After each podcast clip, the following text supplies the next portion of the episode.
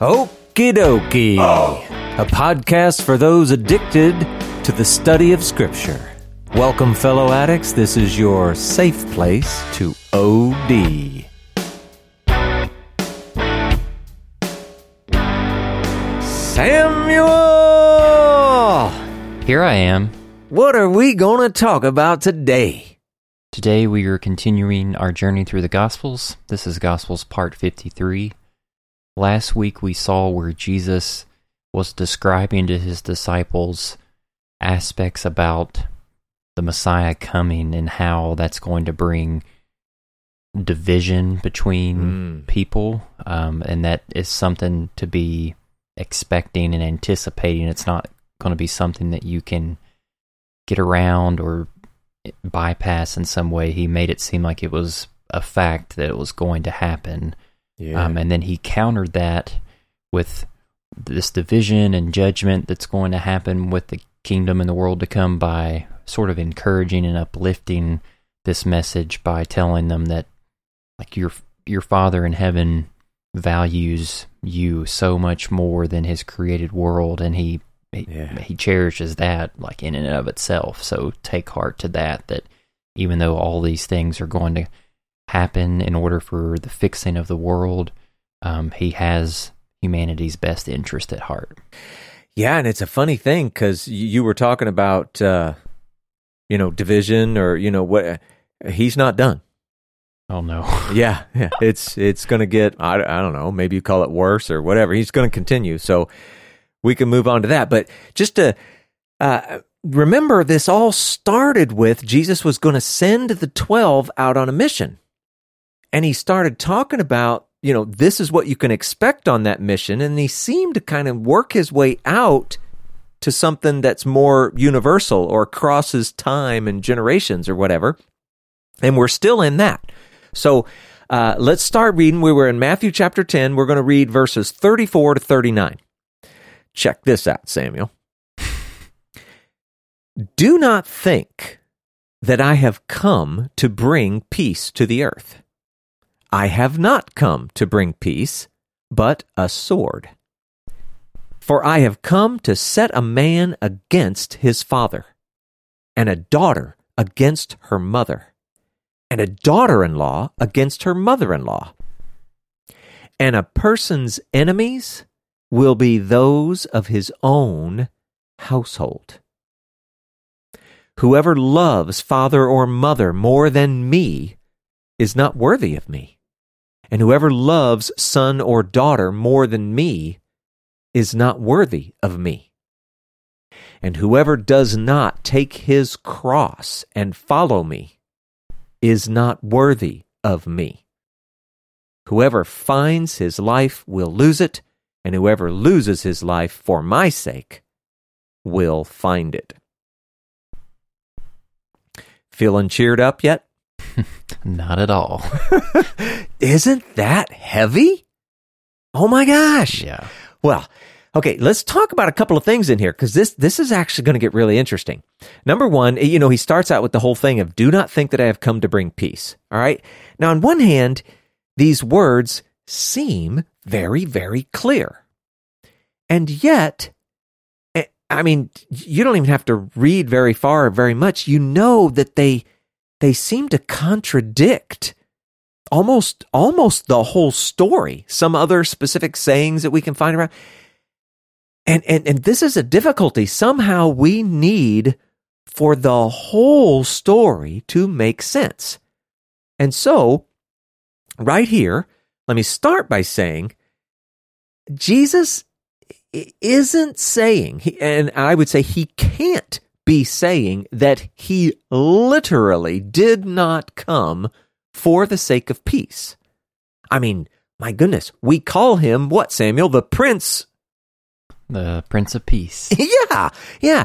So th- there, there's something. What what is really going on here? Well, number one, this is really really important. When we use the word peace, especially in English, there are some varying meanings. Right. One of them uh, is like this idea of reconciliation. When there's a problem between two parties, and then that gets reconciled, we call that peace. But then there's another thing when it's like, oh my gosh, my life is filled with, I don't know, turmoil or drama or, you know, lots of interruptions or whatever it be. And, but then there's also like that state of peacefulness. Well, that's another thing we talk about with peace. So think about this. What Jesus has done or, you know, is doing in this text and, and this whole story, he is reconciling man to God. There was a separation, there was a problem. He's reconciling. So, in that sense, of course, he is bringing peace. Uh, but of course, when he brings this peace, who he is and what he's saying and what he does, what he expects, etc., well, that's not necessarily going to make everybody happy. Not everybody's going to be interested. So, I don't know we might think or he may he may also be saying he didn't come for the sole purpose of peace or or or maybe even maybe even he's saying that uh, he's only inaugurating peace right that whole idea of the kingdom won't arrive all at once it's going to start small and grow see the very source of peace that he is bringing that this whole kingdom message it's going to result in division or some non peace. Meaning, you know, it's not going to be calm and peaceful anymore, right? And and what does that mean? Well, between people. It, it's like a sword, a sword divides. And so there are going to be those who accept it and those who do not.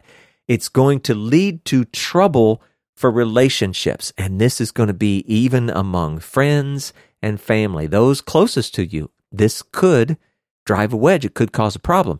And as we said before, we've got to do everything within our power to try to maintain those and yet be realistic and understand that this may happen, this may come. It can be expected. Yeah, well, doesn't even the Apostle Paul later in one of his letters say, if if it is all possible, try to make peace with one another? It, yeah. It's almost as if he was saying that there's going to be opportunity not opportunities, but there's going to be circumstances where no matter how hard you try, it's not going to happen. Yeah, it's not all up to you because guess what? There's two people involved in a relationship. And there's freedom, eh, free will at play yeah. too. Yeah. You only control half of it. So it yeah, it's it's a difficult thing. Now something else though, Sammy. I don't know if you picked up on this when I was reading it. Listen to this again. Do not think that I have come to bring peace on the earth. I have not come to bring peace, but a sword.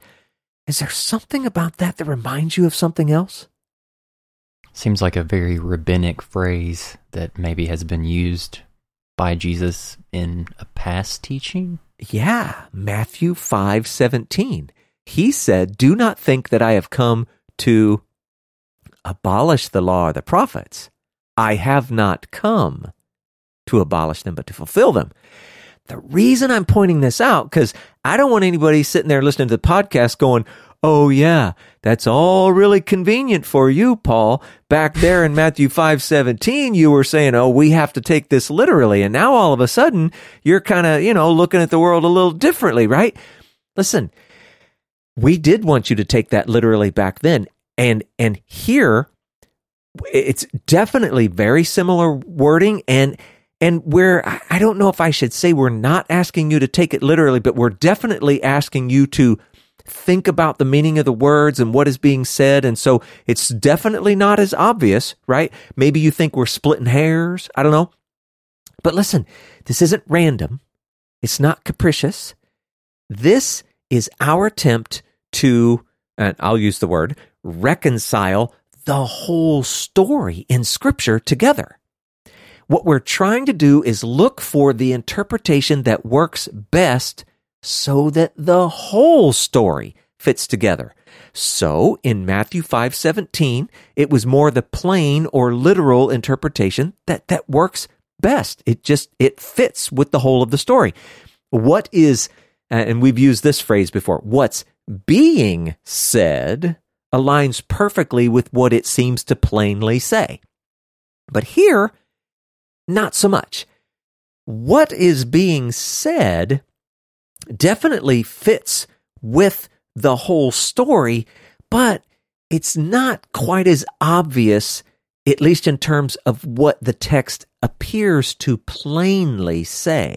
And so we have to work on this one a little bit. Now, you may hear my explanation and you may agree or you may disagree or whatever, but just know we're not surprised. It's not like we didn't see the connection. These are thoughtful interpretive moves. And I use that phrase interpretive move in the best sense. We're, we're trying to figure out what move is it that brings the most agreement across just everything all at once together. And so we just want you to know we're not like blind and we're, we're not trying to be goofy. This is carefully thought out. That's Yeah. all I have to say about that. I agree. Now, okay, but oh, still, this is kind of the downer stuff. Another thing he talked about, I've come to set a man against his father and a, a daughter against. I mean, this was bad stuff. I'd like to take you back, Samuel. Um, go back to Micah 7. Uh, and if you could, let's read Micah 7 6, because I want you to hear how this isn't the first time this kind of language or lingo has come up. For the son treats the father with contempt. The daughter rises up against her mother. The daughter in law against her mother in law. A man's enemies are the men of his own house. Hmm. Sounds like Jesus is like literally quoting that passage. You think Jesus knew Micah chapter 7 a little bit, right? Yeah, it's super close. And in Micah, this is, uh, I mean, at that particular point, it's like a switch in between Micah's talking about the destruction of the wicked and he's moving on to talking a little more about God's salvation. So interesting, interesting connections. But more importantly, and, and this is what I want you to, to see or take away from this. In this text, it, it sounds just awful. But what you're seeing is the use of opposites or extremes or whatever to highlight preference or priority.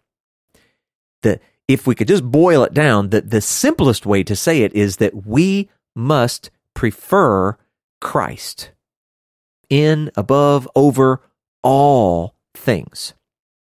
It doesn't mean that we all have to abandon family, friends, etc., just because we're Christians now.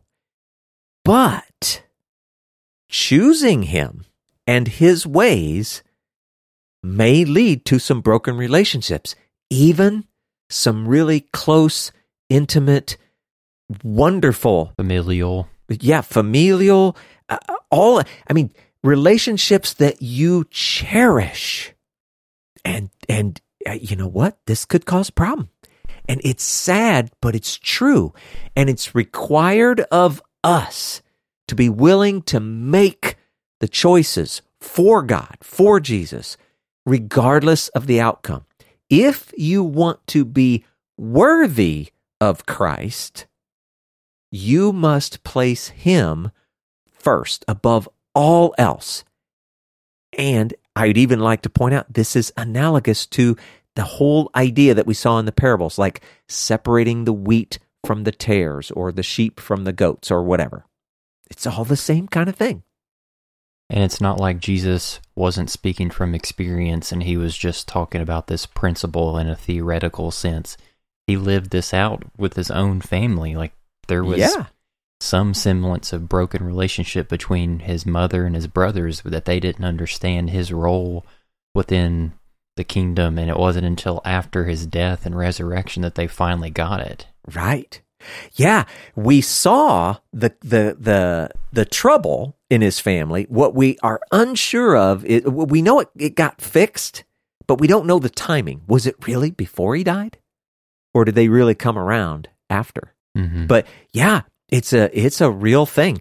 And this whole idea like talking about whoever loves father or mother more than me, uh, right? All of that stuff. Matthew right here says it well. Um, and and you get it. It kind of reads more like preference or priority. Uh, Luke says something similar. Why don't you read that, Samuel? It's from Luke chapter 14, 26. If anyone comes to me and does not hate his own father and mother and wife and children and brothers and sisters, yes, and even his own life, he cannot be my disciple. Whoa. A lot of hate. Yeah. And if you were going to take that literally, you'd be going, that's it. I'm kicking my whole family to the curb. Does that really sound like God, Jesus, Christianity, any any of it? Of course not. That's ridiculous. But why? Why this language?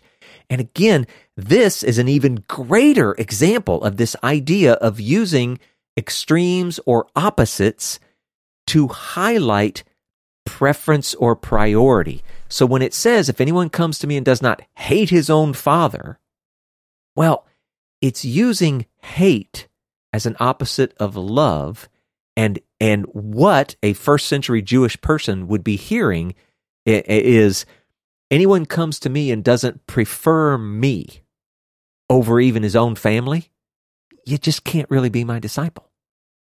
You, I have to take preference. So, and here's here's a way to think of that. Jacob had two wives, Rachel and Leah, and it says if you go back and look at the text, it says that Jacob hated Leah, but Rachel he loved. Did Jacob really hate her? Seems very unlikely. Oh, that's ridiculous. But he did prefer Rachel.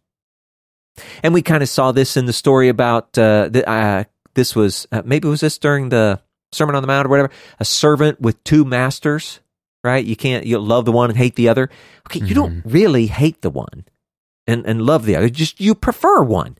Now, you know, given the types of relationships and that kind of stuff, sure, it might lead to you know some sort of weird hatred over time or whatever. But the point is, understand sometimes when you're seeing these opposites, these extremes, and it sounds horrible to you, oh, it could be that there's something idiomatic behind it, something about first century Hebrew the thinking and culture and whatever that that adds to this. And so that's very important that you see because that's what's going on here. He even continues on. He's like, whoever does not take his cross, which, okay, Samuel, the fact that he's talking about taking up a cross at this point in the story, that's crazy. Nobody, nobody understands what's coming. Nobody has this idea that Jesus is going to end up on a cross. And we're not even certain that Jesus does.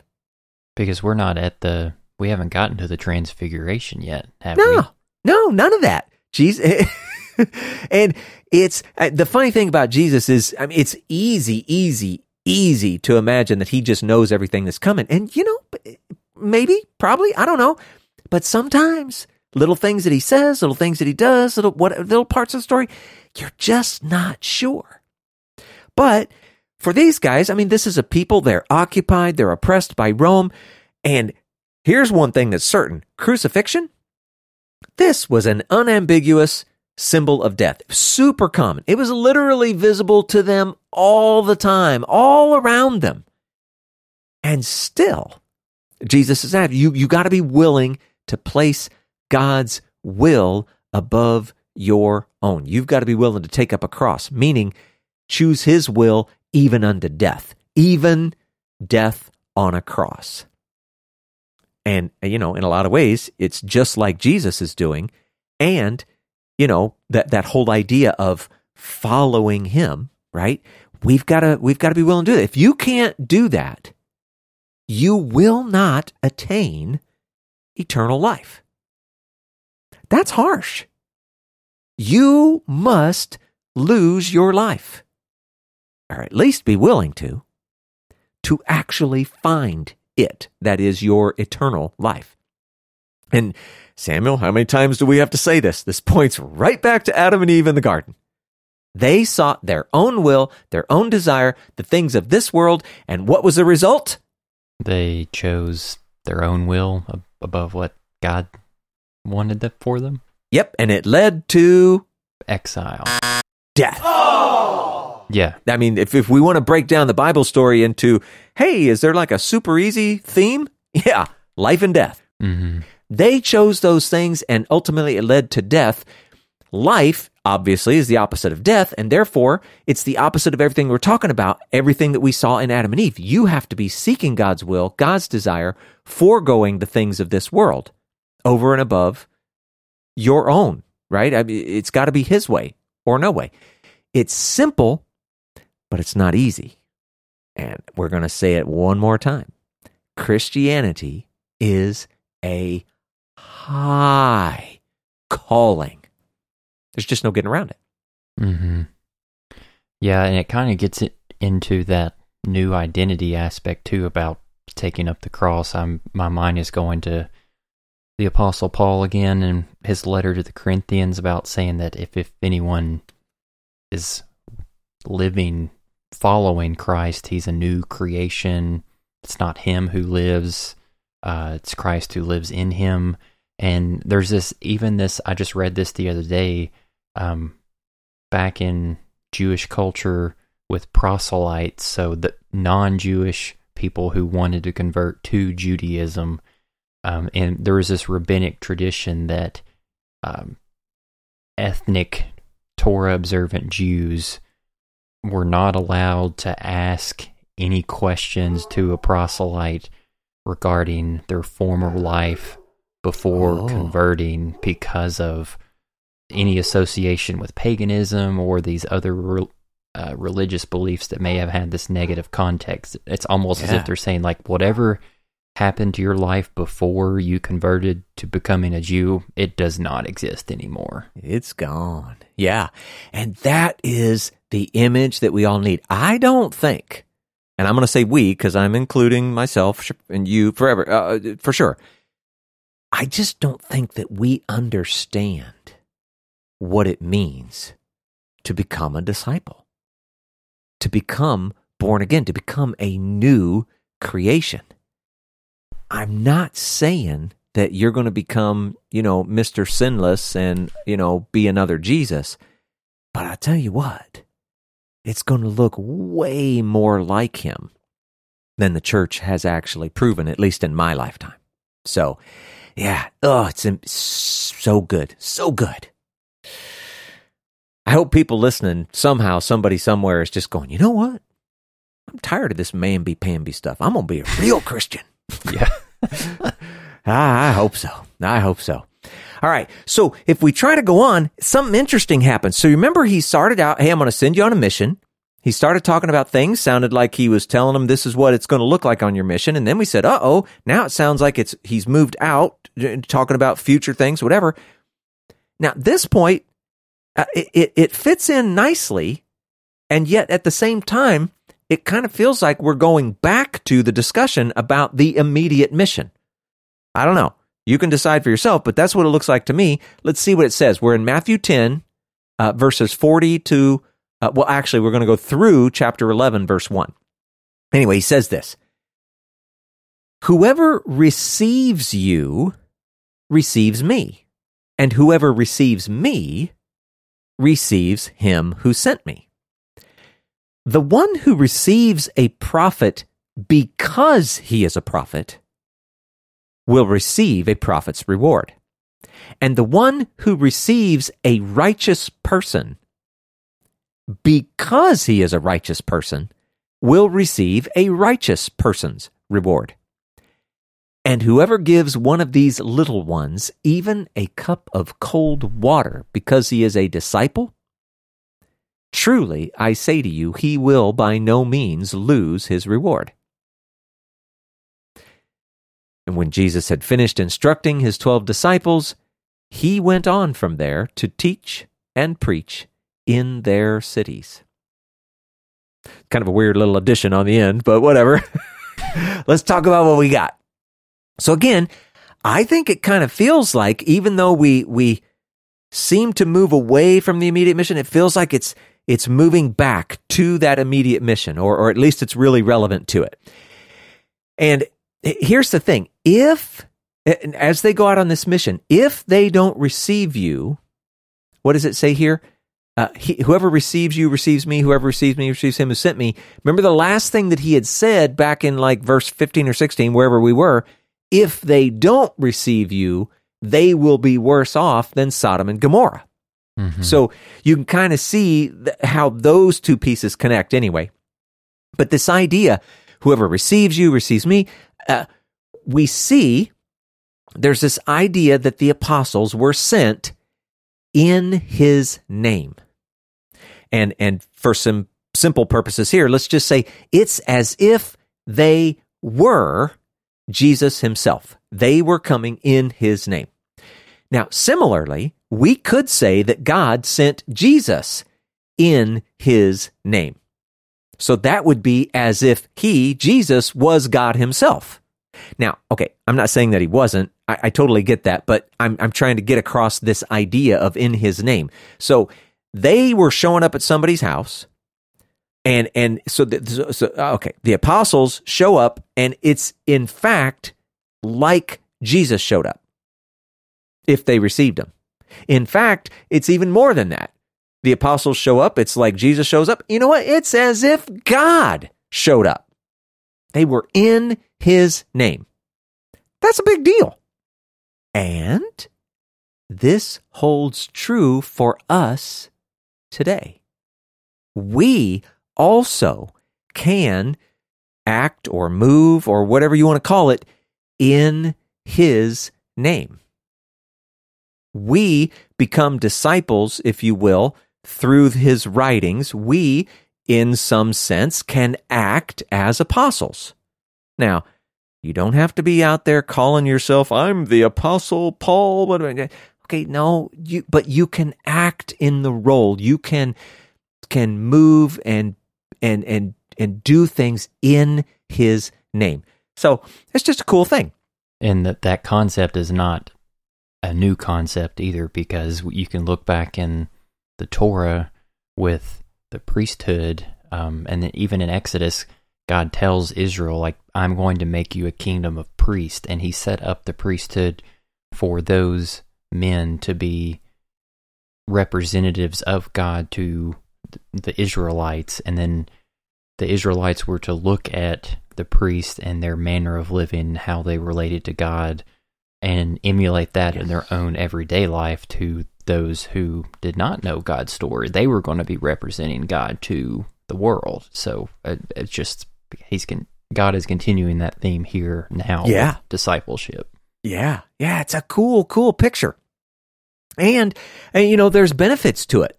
The one who receives, right? If you recognize and accept a person who is actually fulfilling their purpose in God, fulfilling their role, and I'm going to say being truly human, the way we were meant to be, and and providing hospitality, uh, all kinds of things then you are going to be affected by that. In a sense, the blessing that they are receiving will overflow onto you.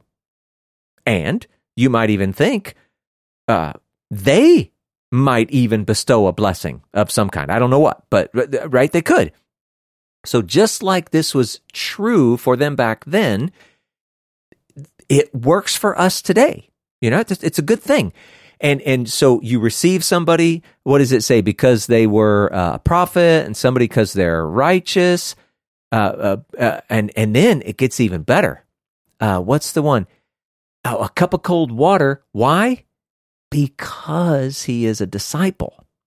Now, when any of your acts of kindness and acceptance, even something as simple as a cup of water, when they are motivated be- because you see that a person is a disciple of Christ, well, much like what we just talked about, you will also be affected. There's some sense in which their blessings will overflow onto you. And you never know, they may even bestow a blessing. So it's a really cool picture of how God is is is moving through people and yet people have a very active role. They are a prophet. They are a righteous person. They are a disciple, right? It's, it's a big deal. Uh, I, I, did want to mention this. It says something about uh, one of these little ones, and uh, people very quickly go to this idea that they're children. And I just don't think that that's the case here. and, and the reason I say that is because it says, let me read it. Uh, whoever gives one of these little ones even a cup of cold water because he is a disciple, okay? So, because of that, I think what we're really referring to would be like the new, inexperienced believers or disciples. Uh, we think of them uh, as children of God, right? And and you know that whole idea of oh well, I'm I'm like a brand new brand new uh, just born baby in the faith, and I need to mature and all of that. So when we're talking about little ones, I think we're talking about newer, earlier, immature believers. Mm-hmm uh, instead of actual children. Uh, and and you could also think of it uh, maybe just in the general sense of those the the humble ones, those who uh, what did we say they uh, they are like a child, mm-hmm. right? So they're humble in that way. So I don't know. Just thought I'd mention that. Uh, oh, and the big weird ending. So basically, this is the end of all of Jesus' instructions for the immediate mission, and also what we think are extra instructions that exceed the mission, pointing to the future, all disciples, all apostles, whatever. Anyway, the 12 head out. And at least from this text, you get the idea that Jesus is continuing alone. And I, you know, for sure it's without the 12, but he may have had other disciples with him. We don't really know, but it, it seems kind of like that would be normal for him. But it says that he continues visiting cities in and around the Galilee. And he was giving instructions about God and the kingdom. That's the part about him teaching. And he was proclaiming that the kingdom was at hand. So that's the, the preaching part. And, and of course, that's what the, uh, the apostles were doing as well. And so we could say, in some sense, the ministry is now seven times its original size. Because remember, they went out in pairs. So you had six pairs plus the original Jesus. That's seven, right? But here's the thing we don't know how long this covers. It could have been days, could have been weeks, could have been months. But considering what they were doing and all of the things that were going on, I, I think I think it's probably better to think of a, a rather extended period of time, some number of weeks or maybe even months. Now, some and I, I don't know all of where they get to this. Some suggest that the disciples actually went into a city or a town, whatever, first. And then Jesus would follow behind after. He'd let them do the initial work and then he would follow behind. Now, we can't really say it with certainty. It's not like in the text. We don't have any explicit record of it. But what's interesting is even right here, it says he, meaning Jesus, he went on from there to teach and preach in their cities. Now, to be fair, there's definitely more than one way to take that phrase. You could you could uh, interpret that different ways, but the idea, it's at least for me, it's a very pleasing image because again, it, it kind of relates to how we are today. We might expect our lives to go and impact the world around us. We enter into a place first, and Jesus follows behind to sort of finish or complete the work. I don't know. It's a cool picture. It almost feels as if the apostles are kind of being mini Elijahs or mini John the Baptists in terms of heralding this Messiah coming into whatever particular city that they're in.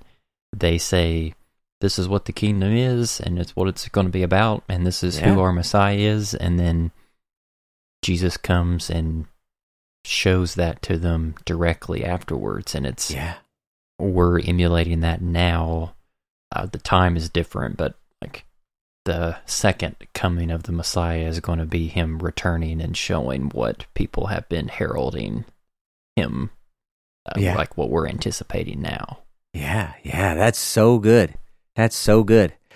Uh, yeah, and and I think you're right. And the funny thing is, you mentioned John the Baptist. And we are about to, I don't know if you've ever been watching a TV show or a movie where the scene changes and you're kind of sitting in your seat going, what the heck is going on? Where am I? Who are these people? What's that? right? We're about to do a scene change in our walk through the gospel, Samuel. You ready for this? Oh boy. Yeah, it is. It's such a different place. But here we go. Uh, we're going to be reading from Matthew chapter 14, verses 1 and 2. This is also Mark chapter 6, verses 14 through 16, and Luke chapter 9, verses 7 to 9. And in this case, I think I'm going to read from Mark.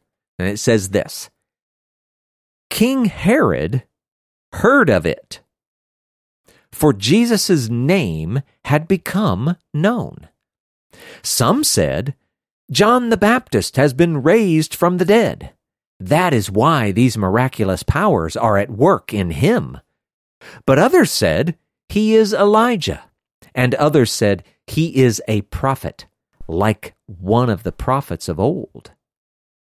But when Herod heard of it, he said, John, whom I beheaded, has been raised. Okay.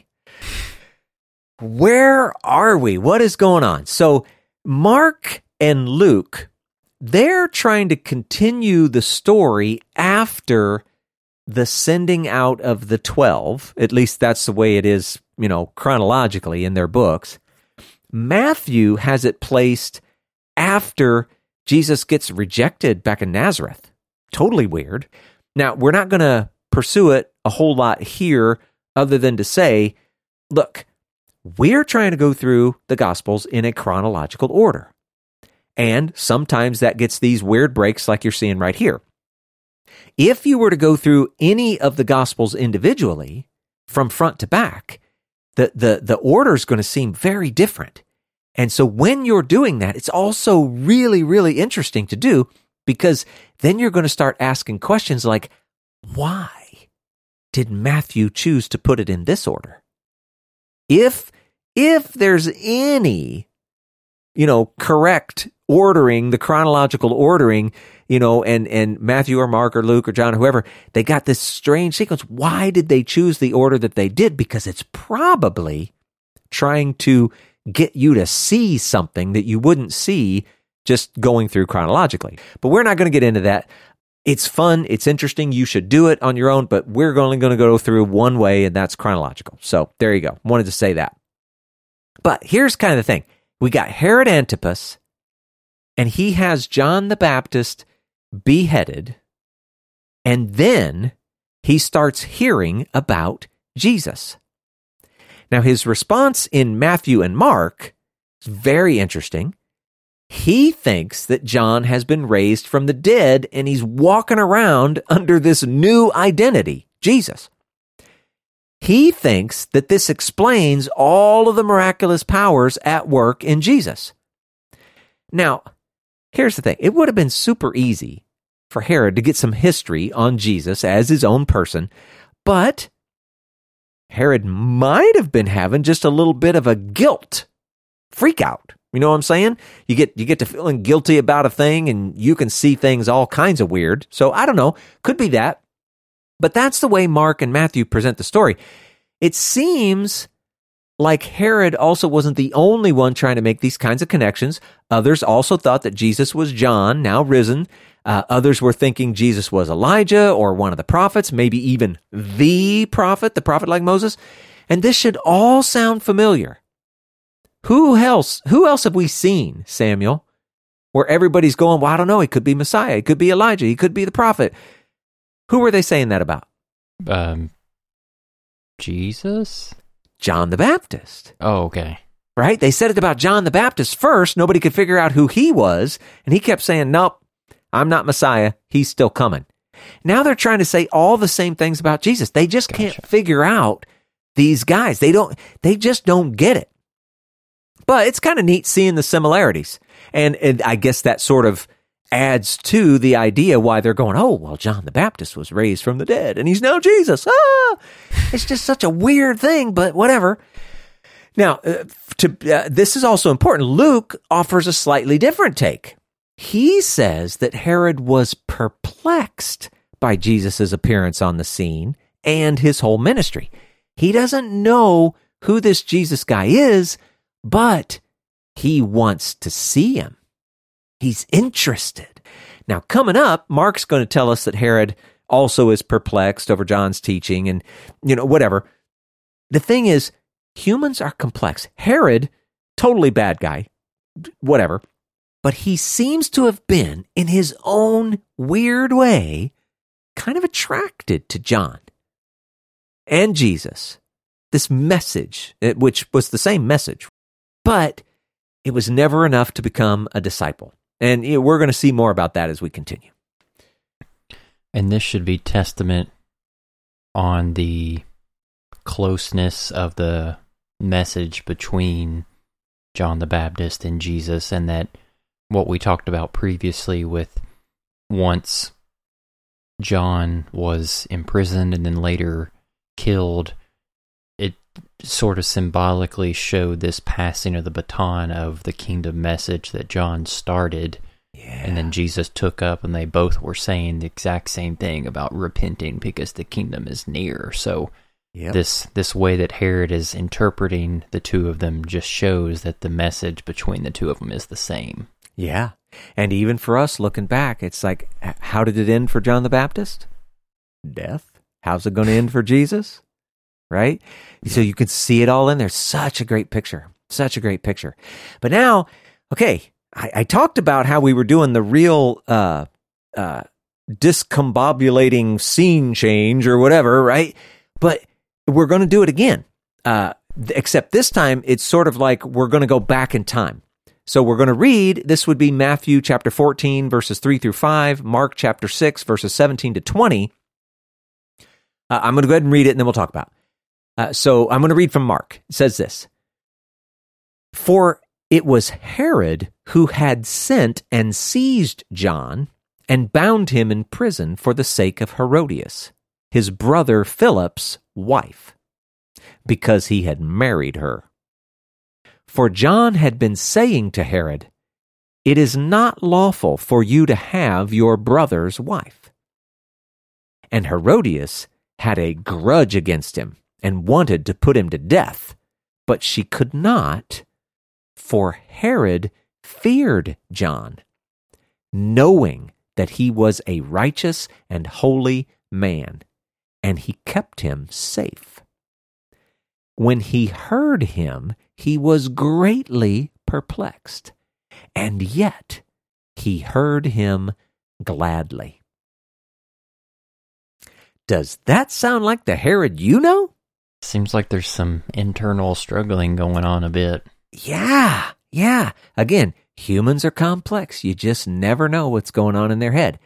But again, you know, if we were watching a show or movie, we might get that little thing that pops up on the screen, I don't know, 12 hours ago or three months earlier, or you know what I'm saying? It's like we've gone back a little bit in time.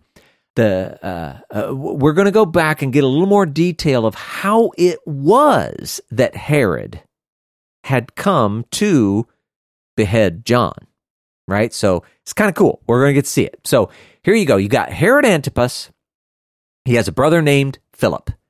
They each rule regions of their own. And in this case, they even share a boundary. Okay.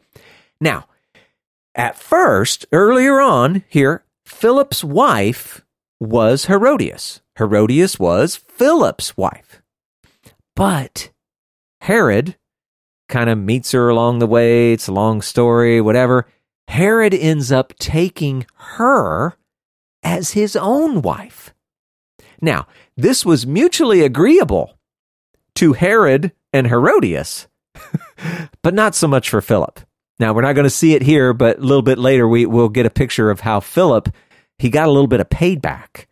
He was promising Herod he was going to help him in some war, and he ends up betraying him.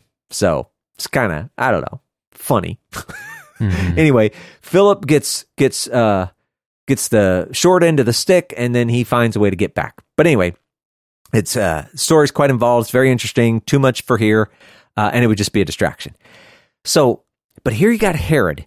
He's like it's it's almost like he's wanting to ride the fence. He wanted, on one hand, to be in power via Rome, right? He wanted to be associated with the real power on the earth. And at the same time, he wanted to be considered great among the Jewish people. He even wanted to be thought of as a king, very much the way his dad did. Now, a lot of times we forget this. Herod was Jewish. Now, his ancestry was Idumean and Nabatean, but these groups were said to have been Jewish converts. I don't know that that's, you know, like 100% of these groups, but it was a big deal. These groups uh, converted to Judaism. And Herod has, uh, we can see in history, he's adopted a nominally Jewish lifestyle. So he, he's, he's playing around with the idea of being Jewish and, and not just a little bit, not enough for it to like matter and change him, but you know, it was, it was a, th- a real thing. And so John the Baptist keys in on this. He, he, he understands that Herod wants to be a king. And so, specifically, king of the Jews. And so John confronts him according to the law of the Jews. Huh? It's pretty smart. Think that's who you want to be? Well, here are some of the rules. And the problem was that marrying your brother's wife, well, okay, eh, there was a situation in which that was lawful, even required. You know, when your brother had died and presumably had no children or whatever, you're supposed to carry on his name. This wasn't that situation because Philip was definitely still living. So this was way outside the bounds. This was sexual immorality, plain and simple. It was adultery, and this was unacceptable for the Jews. And John spoke out publicly and obviously ruffled some feathers. Now, it's weird because Matthew says that Herod wanted to put John to death but he didn't because he feared the people, right? The people liked John the Baptist. They considered him to be a prophet. Mark, though, says that it was Herodias who wanted to put him to death. And it was actually Herod who stopped her because he feared John. He knew John to be a righteous and holy man. Those are two very different things. I don't know what's mm-hmm. up with Matthew and Mark. We've talked about it. It's the beauty of eyewitnesses, right? You, it's going to look different, but somewhere in there, you're going to find the truth, the things that line up. And, and again, this this idea. Herod was drawn to John's teaching. Herod was perplexed by John's teaching, and yet he wanted to hear him. Something about it. This is so funny. Made him glad. You really got to just close your eyes, get some quiet time, and picture this whole scene and these people. This is amazing, strange, weird, awesome. I don't know. It's crazy. And part of the discrepancy between Matthew and Mark in the story might have something to do with the, you could say, the agenda that Matthew and Mark had with their accounts. I know that. Yeah. Marty Solomon teaches that Matthew was written to Jews. It was a it was a Jewish narrative. The the target audience was, and that Mark was more of a Roman audience, and yeah. so maybe there's some type of cultural differences in painting Herod to be less than ideal to the Jews in Matthew, and then in Mark making him more relatable uh, to a Roman audience in Mark. Yeah, yeah, very good points. Yeah, eh, that's another thing. It's oh, you could study your Bible forever as long as you live and you're just not going to get the bottom of it. But that's it's such a real thing. What is the agenda of the writer? And so that all this stuff comes up. But whew, we'd be here all night if we did that. Let's uh let's do the next little bit. Uh, this is Matthew chapter 14, verses 6 through 8 and a little longer bit in Mark chapter 6, verses 21 to 25. And I'm going to go ahead and read from Mark because it's got more detail that we care about. It says this But an opportunity came when Herod, on his birthday, gave a banquet for his nobles and military commanders and the leading men of Galilee. For when Herodias' daughter came in and danced, she pleased Herod and his guests. And the king said to the girl, Ask me for whatever you wish, and I will give it to you. And he vowed to her, Whatever you ask me, I will give you, up to half of my kingdom. And she went out and said to her mother, For what should I ask?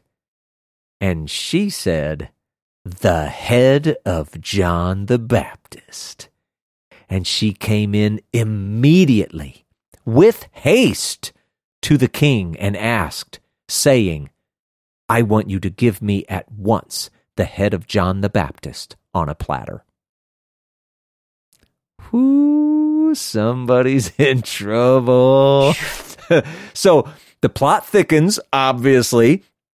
Here's Herod having a birthday. Uh, this is, of course, a grand adventure and self indulgence. He's got every important person that he could convince to come there to his party. There's decadent food. The wine is flowing freely. You get the picture. And I, I'm just going to say this, by the way, Jews didn't celebrate birthdays. That was something Romans did. Herod. and it's also possible, I read this in a couple different places. I don't know how much weight it really has, but it's also possible it wasn't even actually his birthday. It was actually the celebration of the anniversary of his becoming tetrarch. Now, again, I don't know. It says birthday in the text, but whatever. He was, he was celebrating some important date. That much we know. But all of a sudden, we find out that Herodias has a daughter. It's uh, Salome or Salome or probably something else. I've heard it pronounced both ways or however many other ways there are. But she's she's beautiful apparently. And quite the dancer. And she dances at the party and everyone is pleased. So here's Herod. He's feeling the effects of the wine, probably wanting to make a show of himself, right, for his important guests. And he speaks words he's going to regret. He tells Salome that he will give her anything she asks. She just has to name it. And Mark says that he offered up, uh, he offered even up to half of his kingdom. Now, what's really important about that is that that was not for him to give. Herod really didn't have that power, that authority. Rome was the true owner of his kingdom. So Herod, he had totally stuck his foot in his mouth. In fact, he stuck his foot in his mouth and pretty much chewed all the way up to the hip bone. He messed up. But then Salome, I, you know, you you don't really know what's going on in her head, but she goes straight to her mom. What do I ask for? And Herodias, this is at the chance, right? According to Mark's version, Herodias wanted John dead, but Herod was the one who had stopped her. This was her chance. So she knew that Herod wouldn't do it on his own, so she told her daughter to ask for John's head on a platter. And Salome quickly complies. I love that. She came in immediately with haste uh, and and and asked. And and so Herod, we've said this before, going to Shakespeare, Herod was hoist with his own petard. that is the silliest phrase. I just love it. yeah. Oh. All right. Oh my goodness. What are we going to do, Samuel? Think we can do a sprint to the finish? I think we can. All right, let's do this thing get through this part of the story. Next section, it's Matthew chapter 14, verses 9 to 11, Mark chapter 6, verses 26 to 28. I'm going to read from Mark. And the king was exceedingly sorry, but because of his oaths and his guests, he didn't want to break his word to her. And immediately the king sent an executioner with orders to bring John's head he went and beheaded him in the prison and brought his head on a platter and gave it to the girl. And the girl gave it to her mother. All right. So, as we can see, Herod is not happy about this at all. He is sorry. Mark says exceedingly sorry, but he's trapped by his own words. He couldn't go back on his word in front of all these important people. And just in case you have a moment where you're kind of starting to feel a little bit sorry for Herod, you don't really need to because he's still a really, really bad guy. So don't worry about that. But and and I don't know. I, I always look for positive character traits. I, I think to Herod's credit, he doesn't hesitate. He immediately sends the executioner to get John's head. Off with his head! Off with his head! Now I know that's a gruesome tale, but Herod was in a bad spot and you know what? He stood up and took it like a man, so to speak. In fact, the, the executioner, he does the work right there in the prison and he brings back the head and he left the body. It's kind, kind of important. Now, here's something we often miss Samuel, this prison, it wasn't right next door. This thing is far away. Herod is up. You could think of this uh, sort of like on the northwest corner of the Sea of Galilee in Tiberias. John is imprisoned down in the southeast corner of the Sea of Galilee in Machaerus. Oh, Machaerus. Sorry. I, I was thinking Machaerus, Machaerus. That's right. Machaerus. oh, we're trying to hurry.